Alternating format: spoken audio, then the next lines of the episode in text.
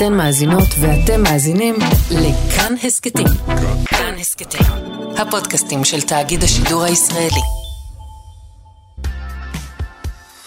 פופ-אפ עם אלעד ברנועי.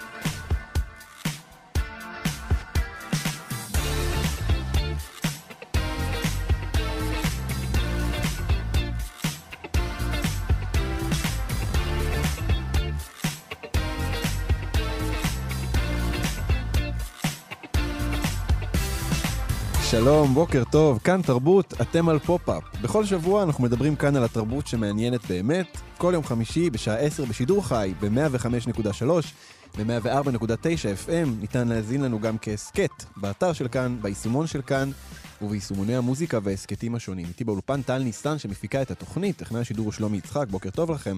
אני אלעד ברנועי, בואו נתחיל.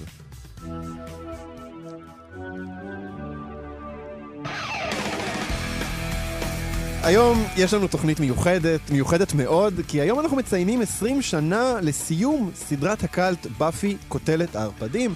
הסדרה שגם עלתה ממש לאחרונה לשירות הסטרימינג אה, דיסני פלוס וזמינה לצפייה. באפי קוטלת הערפדים, או כפי שקראו לה פה בטעות, באפי ציידת הערפדים, שודרה בין השנים 1997 ל-2003, והיא מתרחשת בעיירה האמריקאית הבדיונית סאנידיל, ועוקבת אחר דמותה של באפי סאמרס, שאותה מגלמת שרה מישל גלר. באפי היא הקוטלת, מי שהגורל ייעד לה להגן על העולם מפני כוחות האופל, מפני שדים, מכשפות ובעיקר ערפדים. אבל לצד כל זה, באפי היא תיכוניסטית שמתמודדת עם כל השדים של להיות בגיל ההתבגרות, עם בנים, עם הורים, עם הורים, עם לימודים. באפי, קוטלת הערפדים, אומנם לא זכתה לנתוני צפייה יוצאי דופן, אבל מה שקרה סביבה היה חסר תקדים. עם עליית הקהילות האינטרנטיות, באפי כינסה סביבה קהל אדוק מאוד של מעריצים. קהל שדן בפרקים, שנפגש להקרנות, שחוגג את העולם של, של הסדרה באופן שלא נראה קודם. גם אצלנו בארץ, באפי כינסה קהילה גדולה מאוד, שגרירות סאנידייל בישראל, מסי באפי, באמת קשה להסביר כמה, כמה אנשים אהבו את, ה, את הסדרה הזאת, והיום אנחנו ננסה להבין למה. ננסה להבין את סוד הקסם של הסדרה, מה הפך אותה לסדרת קאלט, והאם יש לה סיכוי להצליח מחדש בשנת 2023. גם אם צפיתם בבאפי וגם אם לא, הדיון בסדרה נוגע בהרבה סוגיות תרבותיות עכשוויות משמעותיות. בייצוג, בשפה, בכוח, בקוויריות, בתרבות שוליים, בפמיניזם, בביטול, בגיקים, באינטרנט, בפנטזיה, בקשב. אנחנו הולכים לדבר על כל זה היום. אם מעולם לא צפיתם בבאפי זה בסדר, אנחנו נשתדל לא לתת ספוילרים משמעותיים. כל השירים שנשמע היום, מתוך פרק המחזמר של באפי, שנחשב לפרק פורץ דרך ואחד הפרקים הטובים בתולדות הטלוויזיה, אז בואו נצא לדרך. פופ-אפ עם אלעד ברנועי.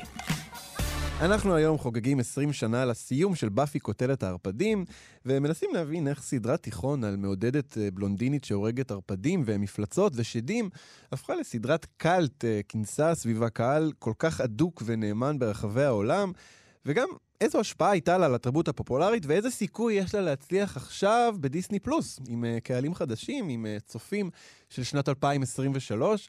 ואיתנו כדי לענות על כל השאלות האלה, שיר דקר, מגיש הפודקאסט הברית החדשה עם איתי בן שמחון. בוקר טוב, שיר. בוקר טוב, אלעד, מה נשמע? בסדר גמור. שיר, אנחנו נתחיל מההתחלה. מה היה uh, כל כך מיוחד בבאפי כשהיא עלתה על המסך? אז באפי הגיעה במין uh, תקופה זהובה.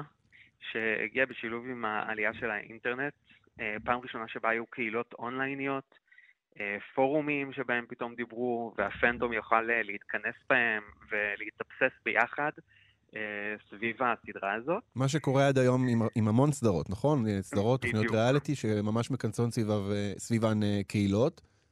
נכון, אז זאת אחת הפעמים הראשונות שבעצם אנחנו רואים כזה דבר. יש הרבה תמיד טענות לגבי זה שבאפי היא פעם ראשונה שבה הייתה דמות נשית חזקה על המסך. זה קצת מזכיר לי שלא מזמן ג'ניפר לורנס אמרה שהיא שמחה שמשחקי הרעב הביאה סוף סוף דמות חזקה למסך הקולנוע. אז זה באמת לא בדיוק נכון, אנחנו מכירים לפני זה שהיו דמויות כמו ריפלי בנוסע השמיני, ולורי סטרוד בהלואוין, וזינה, ופרינסס ליה. אז אנחנו כבר מכירים דמויות חזקות, אבל באמת באפי הביאה למסך את הדמות הזאת שהייתה עד עכשיו הנערה במצוקה, והפכה אותה, עשתה עליה מין סיבוב כזה, והפכה אותה לגיבורה הראשית של הסדרה.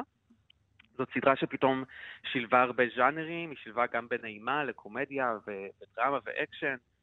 אה, שזה גם משהו שככה תפס הרבה מאוד מעריצים חדשים, מכל מיני קהלים. זהו, צריך להגיד, נכון? כי כשאתה צופה בסדרה, אתה, יש כל הזמן איזה מין טון שנון, אירוני כזה, זה כאילו לא- אף פעם לא לוקח את עצמו מאוד ברצינות. זה לא סדרה עכשיו שאתה יושב ואתה מבועת ממה שאתה רואה על המסך. כל הזמן מזכירים לך, היי, אנחנו כאן עושים איזה, איזה מהלך.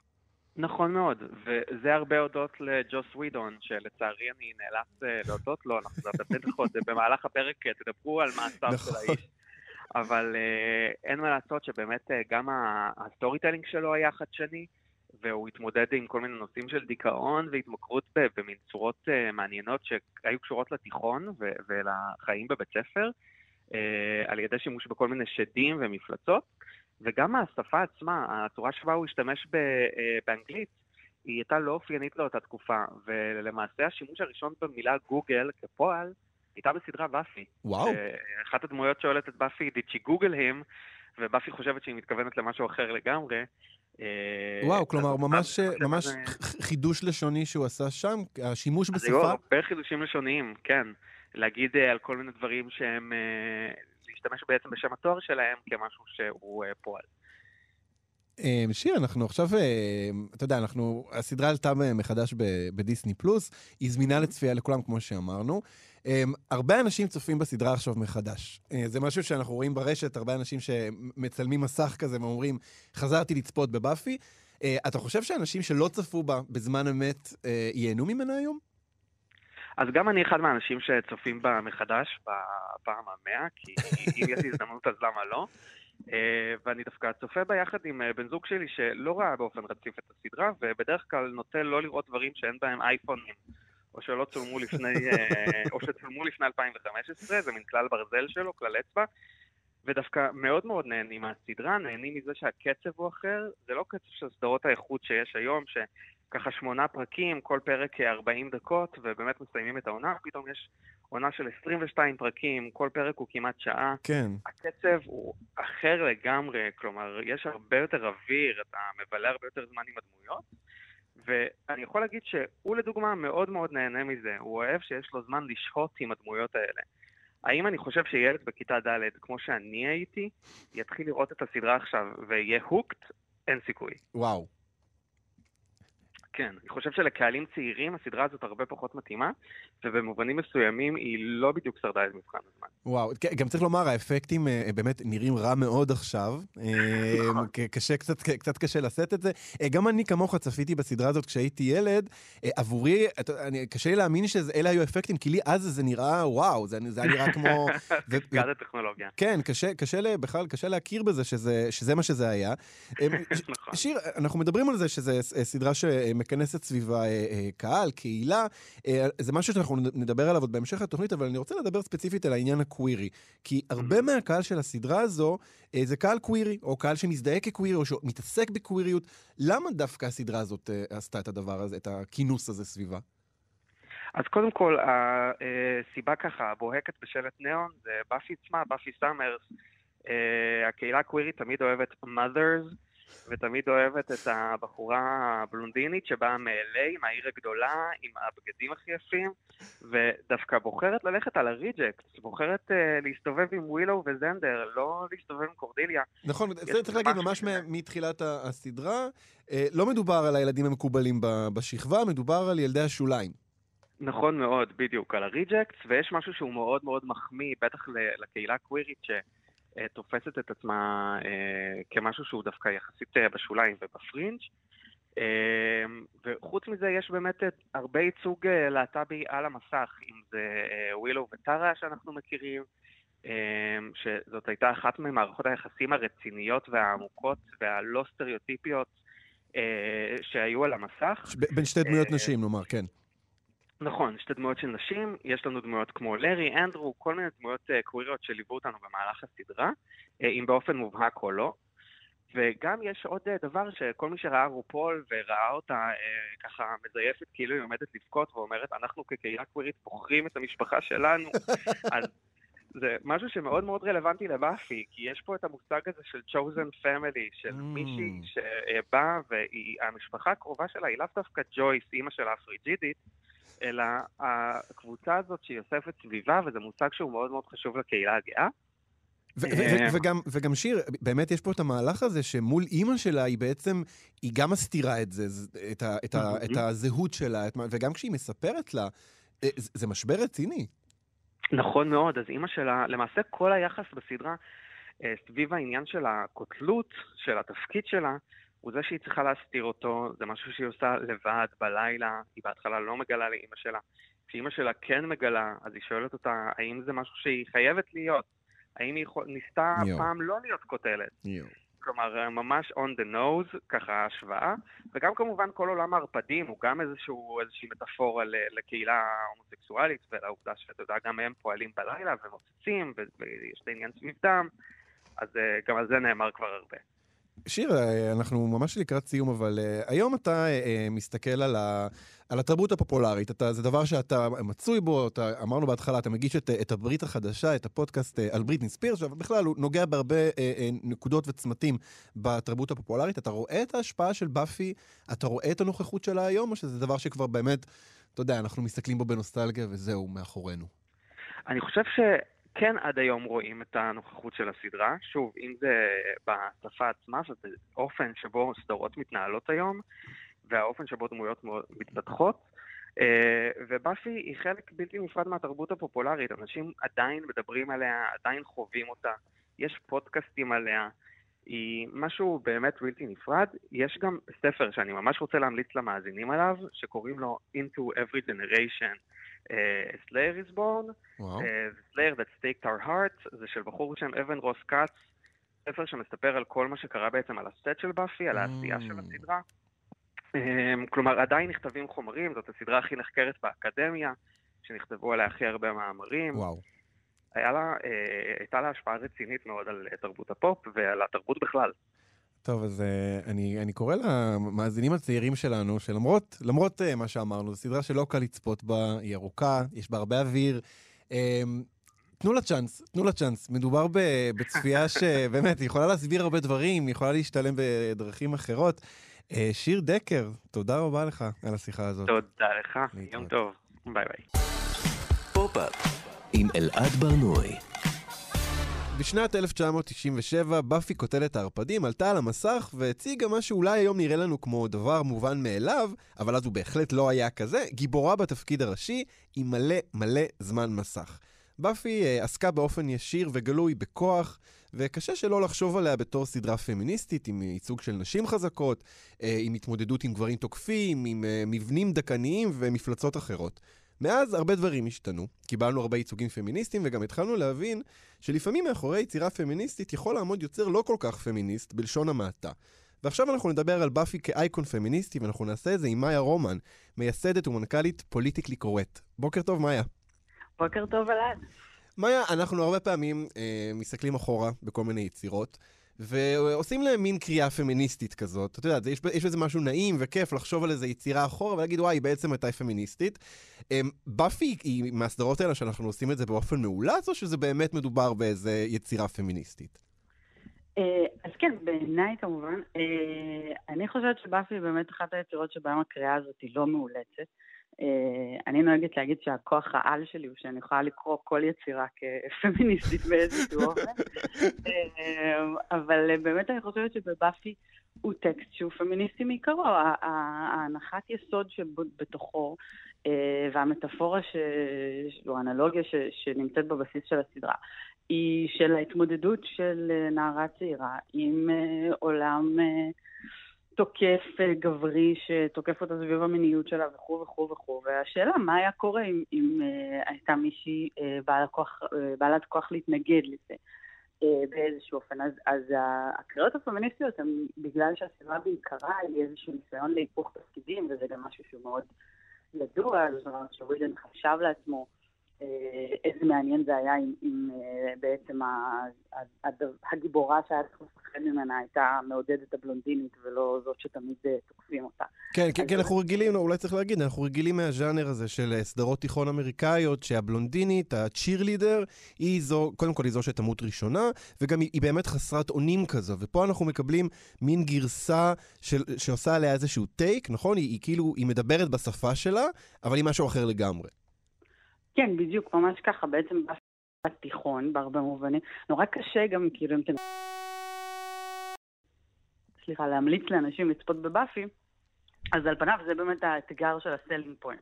כי אתה אומר, בואו תראו סדרה אה, בתיכון על אה, כל מיני ענייני אה, דרמות אה, תיכוניות, וגם יש בה ערפדים, כן. אבל בעצם אני אומרת לכם שזה טקסט פמיניסטי קנוני. אה, אז כן, אבל, אבל פה באמת לדעתי טמון ה...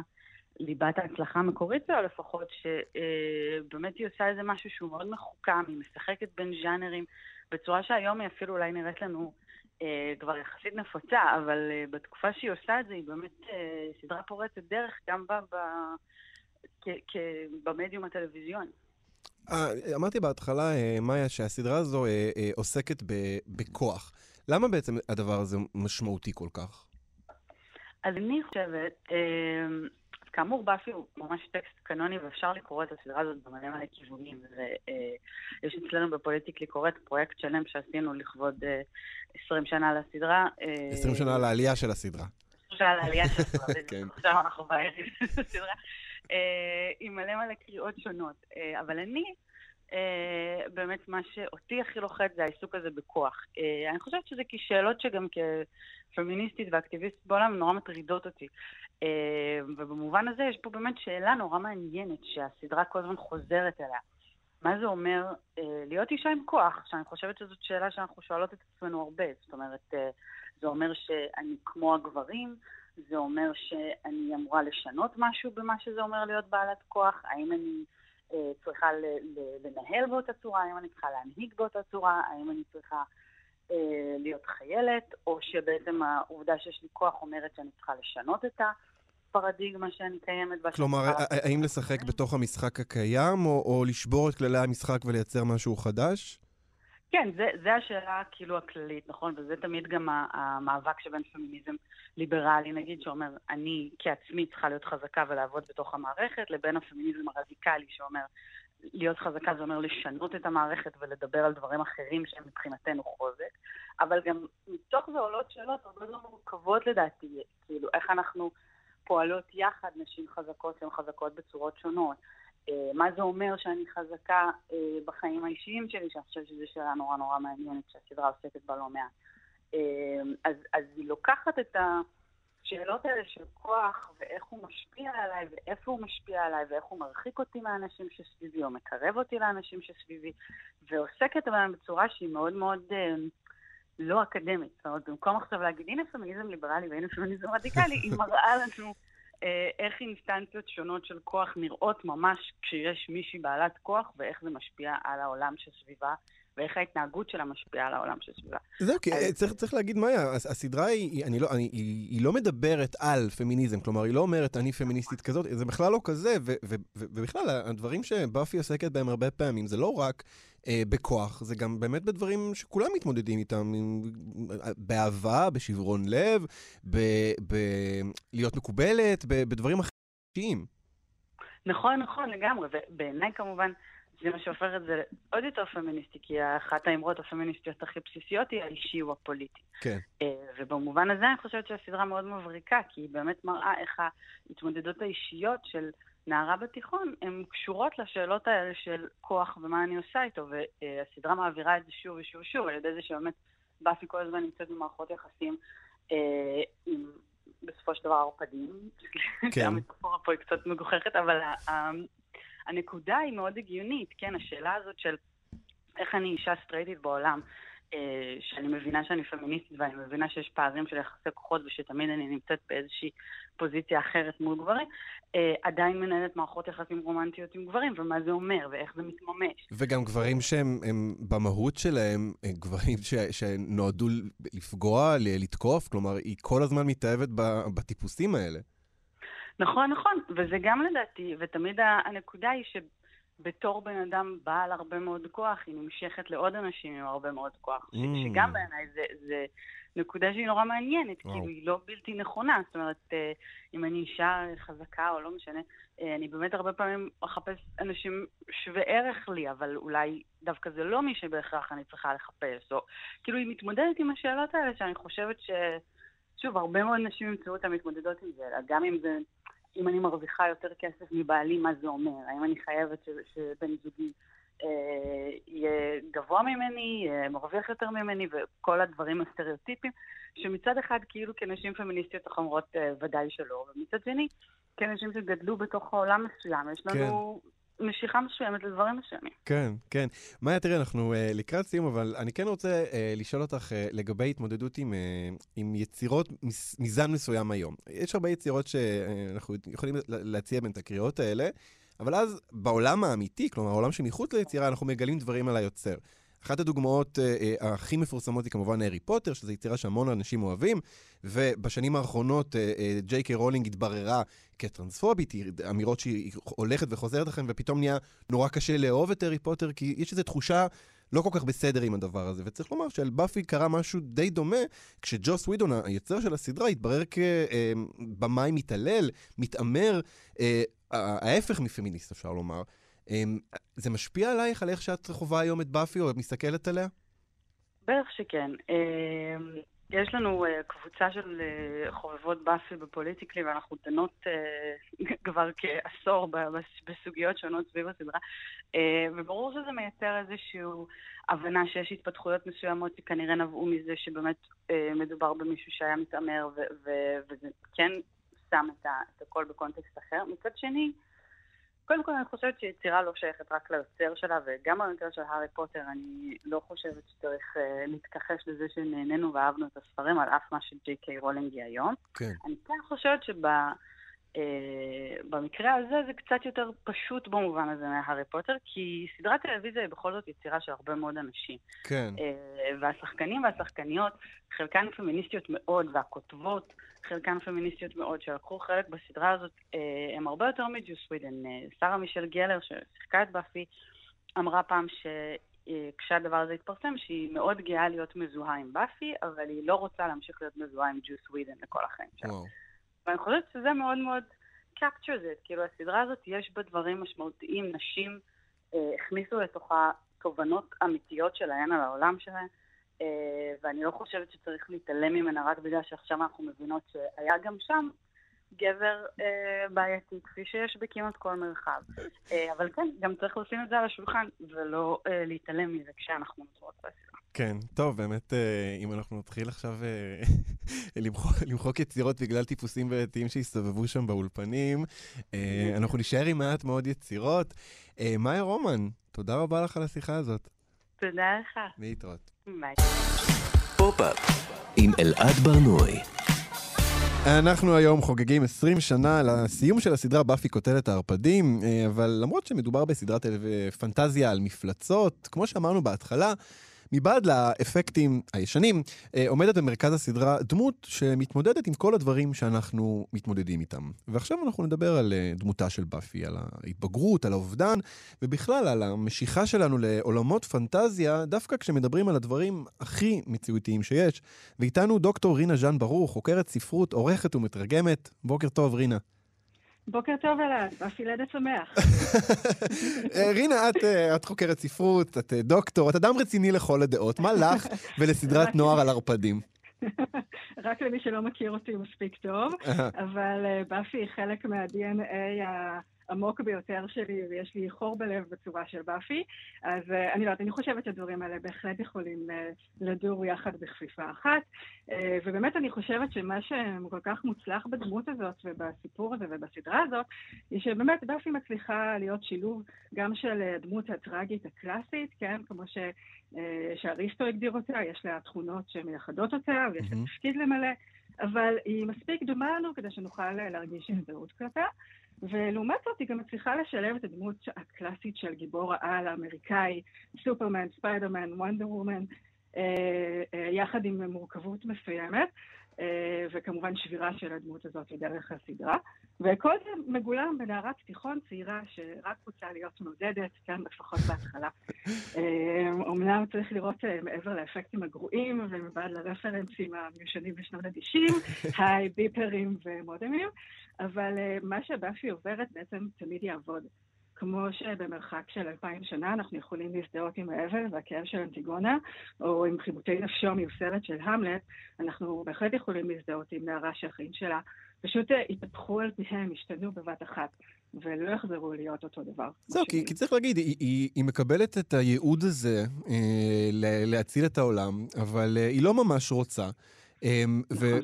וזה בעצם, מה זה, מה זה מייצג לדעתך? כלומר, אני, אני, לא, אני לפחות אה, אה, לא קיבלתי ייעוד כזה, אה, שאני נאלצתי להתמודד איתו, אבל, אבל מה זו האחריות הזו שהיא נושאת על כתפיה? אה, אנחנו באמת לא מקבלים, אה, כי אנחנו, כן, כאנשים הפשוטים, לא כמו באפי הנבחרת, האחת, אה, לא מקבלים תפקידים כאלה בחיים שלנו, אבל בעצם באפי מתמודדת אולי בהקצנה ובאופן, כן, בהרחבה ובאופן פנטסטי ומוגזם, עם דברים שכולנו צריכים להתמודד איתם, במיוחד גם כן בהתחשב בעובדה שזאת סדרת תיכון וסדרת התבגרות. באפי, דרך הסדרה והסדרה כולה, בעצם עוסקים כל הזמן באבל ובאובדן, שקשורים מאוד לתהליך ההתבגרות, אה, ואפילו לפני האובדנים הגדולים, כן, שחרותים בלב של כולנו, כמו המוות של אימא של באפי, כן. או אנשים אחר, אחרים שהדמויות מאבדות לאורך הסדרה, באפי מההתחלה פשוט מאבדת את החיים שהיא חשבה שיהיו לה, mm. את הזהות שלה, את התמיכה שמקיפה אותה, כן, אנחנו מבינים שזה דבר מאוד מאוד בודד, אה, להציל את העולם. אמ, ובעצם באפי צריכה כל הזמן לשלם את המחיר, להתגבר על כל מה שהחיים גזלו ממנה וגוזלים ממנה כל הזמן, והיא כל הזמן צריכה לבנות את עצמה מחדש. היא עושה את זה תוך כדי תנועה, תוך כדי שהיא לוקחת אחריות עצומה, כן, על האחרים ועל העולם. אז אולי לא כולנו צריכים להציל את העולם אה, ולהילחם בערפדים ובשדים כל היום, אבל זה בהחלט תהליכים שכולנו עוברים אותם והם מאוד דומים לתפקידים שאנחנו בוחרים בהם, לתפקידים שאנחנו נבחרים אליהם, ולקושי שלנו מולם. אנחנו לא גם, גם צריך להגיד שבהתבגרות, בכל התבגרות, יש איזה ממד אה, של אובדן של מה שחשבנו שאנחנו נהיה אה, ומה שאנחנו נאלצים להיות, וגם איזה אובדן על מה שהיה בעבר, כלומר, על הבית שגדלנו בו, על השפה שהיינו מדברים כשהיינו ילדים, על המון דברים שאנחנו, אין לנו ברירה אלא להתאבל עליהם. נכון, לחלוטין. היא בעצם, היא חיה את החיים שהיא לעולם לא חשבה שיהיו לה, היא לא בחרה בתפקיד הזה, ופה גם נכנס האלמנט הטרגי, כן? זאת אומרת, היא נבחרה למשהו, יש בה משהו שמייחד אותה משאר האנשים והופך אותה לדמות שצריכה להציל את כל העולם, ושכל המשקל הזה נמצא על הכתפיים שלה, והיא לא בטוחה שהיא רוצה את זה. עכשיו, אה, עוד פעם, בעניין הזה של נבחרות, לא בדיוק שואלים אותך, כן? זאת אומרת, והיא באמת מדגישה את הפער הזה בדמות של הגיבור, כן? זאת אומרת, נגיד סופרמן או ספיידרמן, לא לפחות עד אז, כן? אני חושבת שבאפי באמת שינתה משהו בתפיסה של הגיבור העל הזה. אה, שם אין פער, זאת אומרת, יש לך תכונות מסוימות, אתה כן. טוב פי אלף ומשהו, אז זהו, זה הייעוד שלך, זה התפקיד שלך, ואתה לא צריך לשאול שאלות אם אתה רוצה את זה, לא רוצה את זה, מה בא לך לעשות. כן, זה, זה, זה נכון שבאמת היום גיבורי על, אנחנו הרבה יותר רואים את החיבוטים האלה בגרסאות המאוחרות נכון. יותר שלהם. נכון, לחלוטין. אני חושבת שלפני אה, 20 שנה, כשבאפי עשתה את זה עוד בגילום של, עוד פעם, נערה צעירה, זה מאוד משמעותי שזאת גם אה, אה, נערה, כן, אישה צעירה שעוסקת בשאלות האלה, מאוד הכניס את זה לתוך, ה, לתוך החשיבה התרבותית שלנו, לתוך התפיסה שלנו, של מה זה להיות גיבור, מה זה להיבחר. אמ, רינה, את יודעת, העניין הזה של אה, בחירה זה דבר שאנחנו כאילו היום חיים בזמן שבו כולנו יכולים להיות אה, מה שאנחנו רוצים, לפחות אומרים לנו את זה. כלומר, יש איזו תחושה כזו אה, שאנחנו יכולים להיות הכל. אמ, ובעצם באפי הוסללה אמ, לתפקיד הזה, ובאיזשהו אופן, את יודעת, הגורל מייעד לנו המון דברים שאנחנו לא באמת רוצים. אולי גם זה חלק מהעניין, שזה מנפץ איזה דמיון לגבי. התחושה הזאת שכל אחד מאיתנו מיוחד וכל אחד יכול להיות מה שהוא רוצה. אמנם היא מיוחדת, היא הנבחרת, אבל בסוף היא, אין לה ברירה, היא עושה מה שאומרים לה לעשות, ואולי כל אחד מאיתנו בסוף צריך לעשות מה שאומרים לו לעשות. נכון, אני חושבת שבאמת התפקיד הזה הולך על הקו הדק הזה של בין לבחור לבין להיבחר. זאת אומרת, בסופו של דבר, היא גם, היא לא, היא, היא גם הנבחרת, והיא צריכה להתמודד עם זה שהיא הנבחרת ואין לה הרבה מה לעשות בנידון, אבל גם לאורך הסדרה יש נקודות שבהן היא בוחרת. זאת אומרת, היא אומרת, כן, אני לוקחת על עצמי את הדבר הזה. אה, וזה באמת אה, מין איזון כזה, או חוסר איזון לפעמים, כן? זאת אומרת, היא לא תמיד מתמודדת עם זה טוב. חייבים גם לזכור שאחד מהדברים הכי מושכים בבאפי והכי מסקרנים בבאפי, זה שהיא גם נכשלת המון, גם בהתמודדות שלה בחיים האישיים מול האבל והאובדן נכון. שהיא עוברת, גם מול, ה, גם אה, מול המפלצות. כן, ערפדים, תחושת סוף העולם המתקרבת, היא לא הגיבור נטול הפגמים המוצלח הזה שבא וסוחף את כולם והכל טוב. אה, ואני חושבת שזה דווקא מה שהופך אותה לכל כך אה, חזקה ורלוונטית, גם 20 שנה אחר כך. וואו, רינה, אנחנו אה, לקראת סיום, אבל אני רוצה לשאול אותך על העניין של הפנטזיה. זה גם כן. תחום שאת את, את עוסקת בו וכותבת עליו, נכון. ואני חושב, יש איזה עיסוק מוגבר בפנטזיה, דווקא ב, באלמנטים האלה שהם הכי מציאותיים שיש. הרי בעולם פנטסטי שבונים, אפשר בקלות לבנות עולם שבו אנחנו לא צריכים למות, או שאנחנו לא צריכים להתמודד עם מוות של קרובים. אמ, ודווקא פה בבאפי אה, אה, אנחנו רואים התמודדות באמת מתמשכת עם הדברים הכי, אה, הכי אנושיים שיש, הכי מציאותיים, הכי אלמותיים. ואני רוצה לשאול אותך, מה, מאיפה מגיעה המשיכה הזאת שלנו לפנטזיה היום, דווקא בהקשרים האלה? אז אני חושבת שהעולם הפנטסטי, הפנטסטי של באפי במיטבו באמת מצליח לגלם דרך המפלצות, השדים, הערפדים, את, את הפחדים הכי גדולים שלנו, ולתת להם איזושהי דמות חיצונית שאנחנו יכולים לראות אותה ולהיאבק בה ולנסות לנצח אותה, ועוד פעם, לפעמים גם להיכשל לנצח אותה. אה, בואו נודה לאורך הסדרה, לא כל המפלצות מוצלחות באותה מידה, נכון. אבל אה, ברגעים שכן, היא מצליחה אה, לתת איזשהו ביטוי חיצוני ומוקצן, שממש גורם לנו להרגיש שאנחנו רואים את הדבר שנמצא הכי עמוק בתוכנו, את mm. הדבר שהכי מפריד אותנו, כמו למשל בפרק המופתי הש, שם הקול של הדמויות נגזל והוא מתנהל בדממה מוחלטת. יש עוד דוגמאות כאלה. אמ, אה, אולי רגע נתעכב על הפרק, כי זה כן. רגע טלוויזיוני מאוד יוצא דופן, גם ב-IMDb נכון. מסתכלים על דירוג הפרקים, הוא נמצא מאוד מאוד גבוה. זה בעצם פרק שהדמויות מאבדות, כפי שאמרת, את קולן, והפרק כולו שקט. נכון. אה, זה פרק, אני חושבת, הרבה פרקים אצל, בסדרה היו פרקים פורצי דרך מבחינה טלוויזיונית, מבחינת מה אפשר לעשות במדיום הזה. כן. אה, וזה בהחלט אחד הפרקים האלה שבאמת הרבה, כן, רוב הסדרות שאנחנו רואים כל הזמן נשענות מאוד חזק על דיאלוגים, על דיבור, לא רק על אה, מה שאנחנו רואים. ובעצם הפרק הזה, העוצמה שבו, היא בעצם הדממה המוחלטת שהוא מתנהל בו. וכמובן יש איום שהדממה תהיה, כן, לא זמנית, לא רק לפרק אחד. לפחות בעולם שלהם היא תהיה לתמיד, ולכן צריך לנצח שוב את המפלצת שגרמה לזה. אמ, וזה מאמת אותנו, זאת אומרת, זה מעורר אי נוחות גם לשבת ולראות פרק שלם כזה שמתנהל אה, בדממה, כי אנחנו כל כך רגילים למשהו אחר. אנחנו כל כך רגילים אולי גם למלא את היום שלנו, את החיים שלנו בדיבורים. כן, אה, גם להתעסק בטלפון תוך כדי שאנחנו צופים בסדרה, זה גם משהו שהרבה נכון. אנשים עושים, אה, אה, וזה צריך איזה סקיל אחר איכשהו, איזה משהו שקצת נזנח אצלנו אולי בצפייה בבאפי. אבל רינה, את ממליצה למאזינים, אני מבין, לתת לזה צ'אנס למרות הקשיים האלה. לחלוטין, תמיד אני, יוצא לי להמליץ הרבה על הסדרה הזאת, כי היא בהחלט אחת מהאהובות עליי ביותר, ותמיד יש את הנאום האפולוגטי הזה, כן, אתם חייבים לעבור את, את העונה הראשונה והשנייה, תאמינו לי שזה משתפר, אתם חייבים, למרות שלי אישית יש חיבה גם לבוסריות הזאת של העונות הראשונות, אבל אני יודעת שזה, שזה לא פשוט uh, מזמננו כן. uh, לראות את העונות הראשונות, אבל זה בהחלט, בהחלט שווה את זה. טוב, אז קיבלנו uh, חותמת של דוקטור לספרות, דוקטור רינה ז'אן ברוך. ברוך, תודה רבה לך. תודה רבה לך על השיחה הזאת. תודה, ניפגש בברונז. להתראות. אנחנו היום חוגגים 20 שנה לפרק הסיום של באפי קוטלת הערפדים, וכפי שאנחנו חוזרים ואומרים, קשה לחשוב על uh, סדרה שכינסה סביבה קהל אדוק יותר. אני יכול לספר שלא היה לי שידור חי שקיבלתי בו יותר הודעות ממאזינים מהיום, uh, ונראה לי שזה אומר הרבה על המעריצים של באפי. ועכשיו אנחנו נדבר עם אורן ווילקינס ירמיה, שהוא לא רק מעריץ של באפי, אלא גם דוקטורנט לספרות עברית באוניברסיטת ברקלי בקליפורניה. בוקר טוב, אורן. אני כאן. יופי, אורן, אה, אמרתי אה, בהתחלה שאתה לא רק מעריץ של באפי, אתה גם דוקטורנט לספרות עברית באוניברסיטת ברקלי בקליפורניה, אבל אני רוצה רגע להתעכב על השם שלך.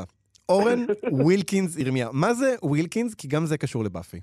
נכון, אבל אני אציין שזה לא השם שיש לי בתעודת זהות, אלא השם שיש לי בפייסבוק ובאינטרנט. בעצם שהייתי אי אז נער שצפה בבאפי בפעם הראשונה העולם שלי, העולם שלי שמחוץ לשכונה שבה גדלתי, היה דרך באפי, דרך פורומים, שם השם שלי היה ווילקינס, השם מר ריצ'רד ווילקינס, שהוא ה big bad של העונה השלישית. נכון. מה שמראה איזה מין נער הייתי לפני 15 שנה. וכשפתחתי את הפייסבוק זה פשוט נראה כמו עוד פורום לשמור איתו על קשר, על חברים מבאפי. אז בעצם, מה, מה היה בסדרה הזו שמשך אותך כל כך? להסביר בדיעבד, במיוחד שאנחנו כל כך רגילים בימינו, שיש לנו תוכן מגוון ופודקאסים, ואם אנחנו רואים סדרה, אנחנו יכולים לצרוך כל כך הרבה תוכן נוסף. אבל באפי הייתה סדרה מהסדרות הראשונות, שבעצם יכלנו ל, ל, ל, לשלוח ידיים לתוך האינטרנט ולפגוש אנשים כמונו באמצעותן. אורן, אני, אני, רוצה, אני רוצה להתעכב על העניין הזה של הכמונו, כי uh, אתה יודע, היום אנחנו, uh, uh, אנחנו מסתובבים באינטרנט ו... נורא קשה למצוא אה, אה, מכנה משותף. האינטרנט הפך למקום, אני חושב, אה, הרבה פעמים רעיל, הרבה פעמים אלים אפילו באיזשהו אופן, אה, וכאילו הקהילות האלה של פעם נראות כמעט מדומיינות, אבל אז, בזמן אמת, הפורומים האלה, אה, אה, אה, אה באמת הצלחתם להתכנס סביב רעיון אחד, כלומר, להסכים על דברים, לדון, להיות חמודים אחד עם השני, או שזה, אתה יודע, יידרדר למריבות האלה שאנחנו רואים היום בטוויטר? בעצם זה היה באמת, אה, אלו היו אתרים ופורומים של רצון לתמוך אחד בשני, רצון לדבר אחד בשני ורצון ליצור קשר, באופן שבאמת נראה פנטזיונרי בימינו. באופן מפתיע, דווקא הפורומים האלו, שהיינו אנונימיים בהם, ושלא היינו חייבים לגלות מי אנחנו, לא היו תמונות, כי למי היה חיבור שהיה יכול לעלות תמונה בכלל. כן. דווקא באתרים האלו, היינו אנשים שחיפשו מגע אנושי בלתי אמצעי, וקיבלנו את זה באמצעות באפי, שזה לא יכול להיות שם איזשהו משהו באמצע. אז... אבל כשאנחנו... אה, אתה יודע, אה, באפי זה כזה... דיברנו על זה שזה סדרת הרפדים, דיברנו על זה שזה מעודד את... אה, בסוף זה, זה, זה סדרת תיכון אמריקאי. אין, קשה למצוא קשר בין התיכון האמריקאי הזה לתיכון, נגיד, ש, שאנחנו גדלנו בו, ש, שאתה גדלת בו. מאוד מאוד מאוד שונה. שלא לדבר על זה שהשחקנים שמשחקים הם, אתה יודע, 20 שנה מבוגרים יותר מהדמויות שהם מגלמים. מה, מה, מה היה פה סוד ההזדהות, נגיד? בראש ובראשונה, המעמד הזה של ה outcast. מה שנהיה בימינו מאוד... Uh... בנאלי, ואפשר לראות את זה בכל מיני סדרות, כמו Wednesday, שהם פשוט אומרים את המילה outcast. בזמנו היו מעט מאוד סדרות שדרכם יכלנו לראות אנשים שלפחות בזמנו הרגישו כמונו, אפילו שהם לא נראו כמונו בשום צורה. אנשים ש... ש... קורדיליה בפרק הראשון אומרת שלהיות חבר איתם זה התאבדות חברתית. אנשים שלא מסתדרים בבית ספר, או שמסתדרים יותר מדי טוב בבית ספר, ואף אחד לא אוהב אותם. בית ספר הוא מקום נורא אלים, גם באמריקה, גם בסאניד איפה שיש שדים, וגם בירושלים, איפה שלא היו שדים. ועכשיו, אתה יודע, אם אנחנו מדברים על uh, מסי באפי, אז uh, זה, זה מונח שלהרבה uh, אנשים הוא לא אומר שום דבר. זה מה זה, זה כמו מסיבת הלואוין ש, שחוגגים סביב באפי? למעשה, בדיוק כך. זה היה חלק מעולם חברתי נרחב שהבסיס שלו אולי היה באייקון, כנס מדע בדיוני ופנטזיה, שקורה בתל אביב כל סוכות, עדיין קורה בתל אביב כל סוכות. Mm. ושם היו אירועים, הרצאות על באפי, היו הקרנות של פרקים מסחרים מבאפי, ומיסי באפי היה איזה רגע שאנחנו, קהילת אה, שוחרי באפי בישראל, הלכנו והכרזנו עצמאות ואמרנו אנחנו עושים מסיבה שהיא רק באפי. השנה הראשונה הייתה כאן, לא, לא רחוק משכונת פלורנטין בתל אביב.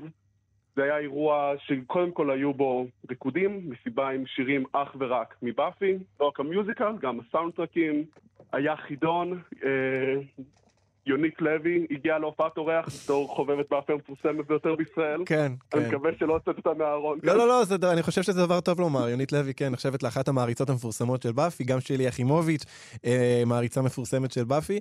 אבל אה, אתה יודע, אה, היו, היו הדברים האלה, היו הקהילות האלה, ו, ואני מנסה לחשוב באמת אם, אם חוץ מהרעיון הזה של אהבה משותפת לסדרה הזו, אז כן, יש את ה outcast, יש את הדבר הזה, אבל אם נגיד היום אני הייתי רוצה להקים אה, אה, מפלגה פוליטית, אוקיי?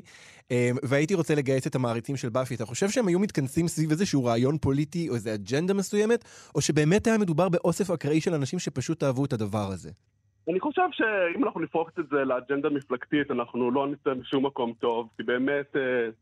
הרוח פיזרה את כולנו, ואני בטוח לכל הכיוונים. אני חושב שבזמן אמת כולנו הבנו, כולנו היינו בעד פמיניזם, פמיניזם רדיקלי גם כן, מה שבתחילת שנות האלפיים נתפס כפמיניזם רדיקלי.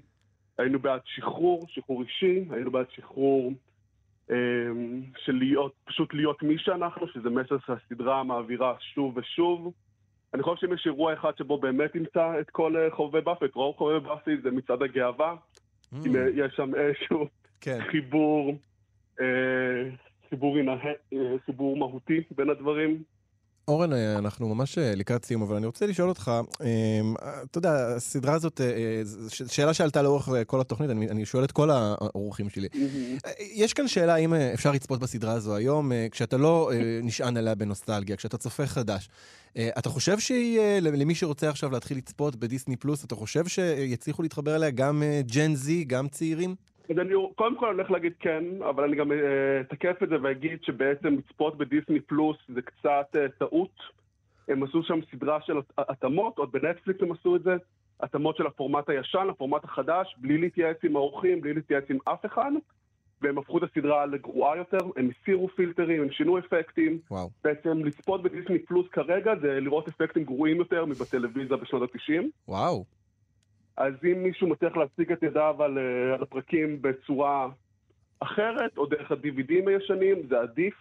ומי שלא, אה. ומי שלא, אתה, אתה תמליץ בכל זאת לצפות בסדרה?